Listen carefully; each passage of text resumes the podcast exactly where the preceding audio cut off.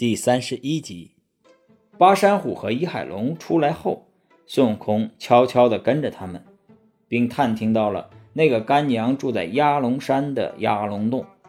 走到半路时，孙悟空将那两个小妖怪定住，然后使了个分身术去接那个干娘了。去莲花洞的路上，孙悟空瞅准时机把干娘打死，发现那个干娘原来是一个九尾狐狸精。孙悟空搜出黄金绳，自己又变成狐狸精的样子去赴两个大王的宴。他拔下两根毫毛，变成了巴山虎和倚海龙；又拔下两根毫毛，变成了轿夫。他坐上轿子，不多时就来到了莲花洞。两个大王派大小群妖将孙行者这个假干娘迎进洞里。孙悟空假扮的狐狸精进了莲花洞，走到了唐僧几人面前。装模作样的说：“怪不得唐僧肉好吃，看着细皮嫩肉的。呃，这个就是沙和尚吧？哎，看着挺厉害的。剩下那个，哎，猪八戒是吧？嘿嘿，哎，看着肥头大耳的。”狐狸精转身的时候，故意在两个大王看不见的地方掀起了裤腿，露出一个长满猴毛的腿。猪八戒被吊在梁上，看得清楚，哈哈的笑了一声。沙和尚说：“二师兄被吊着还笑得出来？”八戒答道：“咱们只怕是奶奶来了就要被蒸着煮着吃了。哎，原来来的不是奶奶，是弼马温来了。”两个大王提议蒸唐僧，孙悟空却说：“我的儿，我倒不吃唐僧的肉。”还是把那猪八戒的耳朵给我割下来当下酒菜吧。猪八戒听了，慌忙道：“哦，早温的，你来就是要吃我耳朵的，我喊出来可不好听哦。”这时，几个巡山的小妖和把门的妖怪撞进门来报告：“大王，祸事了！孙悟空杀了奶奶，假扮他来了。”妖怪闻言，拽出宝剑就朝孙悟空劈脸砍来。转身，只见满洞红光，好一个大圣！将身形一晃，预先逃走了。孙悟空自称是孙行者，在洞外挑战。金角大王提议放唐僧师徒西去，银角大王不肯，出洞来与孙悟空大战了三十回合，不分胜负。孙悟空抛出黄金绳，捆住了银角大王，可那魔头有紧绳咒，也有松绳咒，于是得以脱身。然后他又念紧绳咒，捆住了孙悟空，并从孙悟空身上搜出了红葫芦和玉净瓶。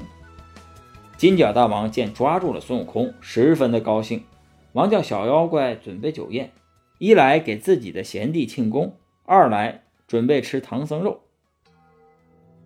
孙悟空被妖怪绑进洞里之后，和唐僧、猪八戒、沙和尚被关在一起。他们本来以为啊，这次死定了。孙悟空去安慰他们，让他们不用担心，自己有办法逃出去。他先想办法摸摸两个妖怪的底细，把他们抓住，然后再来救他们三个。说完，孙悟空忙拔出一根毫毛，变成钢锉，把黄金绳给锯断。他又拔根毫毛，变成了一个捆着的假孙悟空，真身却奔出妖洞，化名者行孙，又在洞前挑战。金角大王和银角大王正在饮酒。忽然听见又来了个什么者行孙，大吃一惊，怎么才抓住个孙行者，又来个者行孙？银角大王和孙悟空交过几次手，每次都占上风，因此根本不把孙悟空放在眼里，觉得大家都是夸大其词。再加上自己手里还有法宝，就说怕什么？我有宝葫芦，把那行者孙一起抓来。银角大王拿着红葫芦来到洞前一看。洞外边是一个和孙悟空一模一样的人，银角大王有些奇怪，但是他也没有把这个人放在心上，问道：“您是什么人？”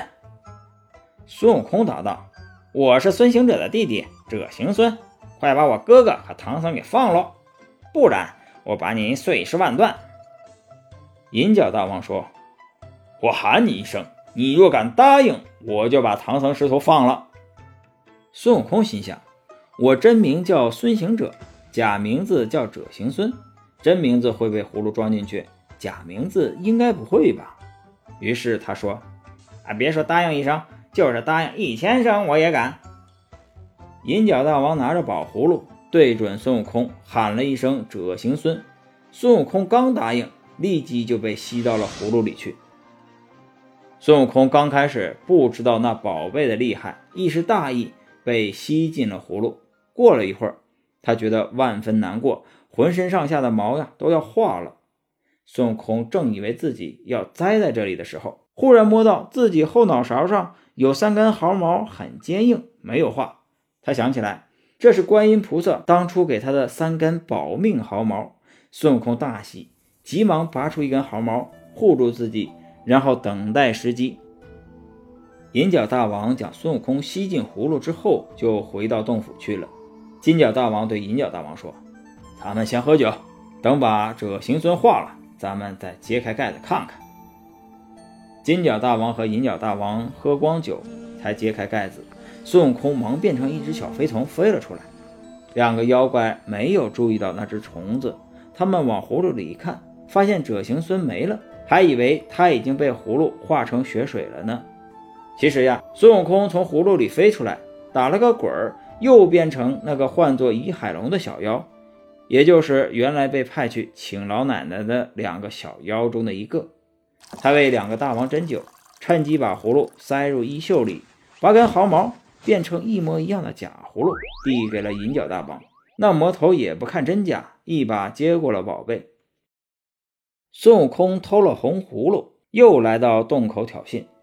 孙悟空对小妖说：“，快去通报，说行者孙来了。”金角大王听说又来了个行者孙，大惊道：“黄金绳捆着个孙行者，葫芦里装着个者行孙，怎么又来了个行者孙？”银角大王说：“怕啥？这葫芦能装一千个人，让我把行者孙再装进葫芦。”说完，银角大王就拿葫芦走出了山洞。银角大王说：“行者孙，我叫你一声，你敢不敢答应？”孙悟空说：“啊，别说一声，你叫一千声，我敢答应一万声。”银角大王将葫芦底儿朝天，口朝地，喊了一声“行者孙”。可是孙悟空答应之后，却没有被葫芦吸进去。银角大王很吃惊，不知道是怎么回事啊。孙悟空哈哈大笑，拿出一个葫芦，这个葫芦和银角大王手里的一模一样。银角大王见孙悟空手里也拿着葫芦，感到很奇怪，就问孙悟空从哪儿弄来的。孙悟空反问银角大王，银角大王说：“我这个葫芦是开天辟地的时候，太上老君从一根仙藤上摘下来的。”孙悟空对银角大王说：“那差不多，我也是从那个上面摘的。当时仙藤上有两个葫芦，太上老君只摘了一个，剩下一个。但是我这个葫芦是公的，你那个是母的，母的见了公的就不灵了。”银角大王不信，又拿着葫芦喊了几声，可是始终没有反应。孙悟空拿出宝葫芦，喊了一声“银角大王”，银角大王一下子就被吸进葫芦里去了。金角大王听说银角大王被吸到葫芦里去了，悲痛欲绝。猪八戒嘲笑金角大王，金角大王正要把猪八戒给蒸着吃了。小妖怪回禀道：“行者孙又在外面叫阵呢。”金角大王连忙拿了几样宝贝去战孙悟空。金角大王和几百个小妖把孙悟空团团围住。孙悟空拔根毫毛嚼碎后喷出去，喊了一声“变”，变成无数个孙悟空。把小妖打得死的死，逃的逃。金角大王慌了，想要逃走，但是不管他逃到哪里，孙悟空都能正好堵在他的面前。正当孙悟空拿出紫金葫芦，准备将金角大王也收进葫芦里时，太上老君赶过来了，说道：“大圣，手下留情啊！”那妖怪一见太上老君，就跪倒在地：“老祖饶命啊！”说着，就变成了一个眉目清秀的童子。太上老君说：“徒儿，你私逃下界，惹出如此大祸，你那师兄呢？”孙悟空晃了晃手里的葫芦，说：“嘿，哎，在这葫芦里呢。”太上老君急忙升起宝座，伫立在空中，叫道：“孙行者，还我宝贝！”大圣升到空中，说道：“什么宝贝呀？”老君道：“红葫芦是我盛丹药的，玉净瓶是我盛水的，宝剑是我炼魔的，扇子是我扇火的，绳子是我勒袍子的带子。那两个妖怪，一个是为我看金炉的童子，一个是为我看银炉的童子。他们偷了我的宝贝，走下界来，却被你给拿住了。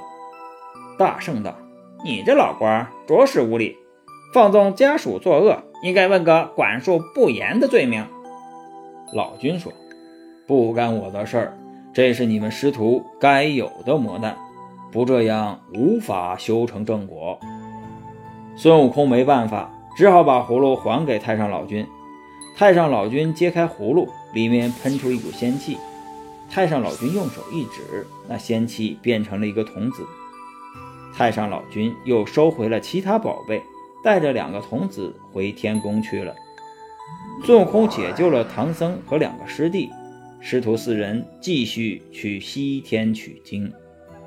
本集播讲完毕，感谢您的收听。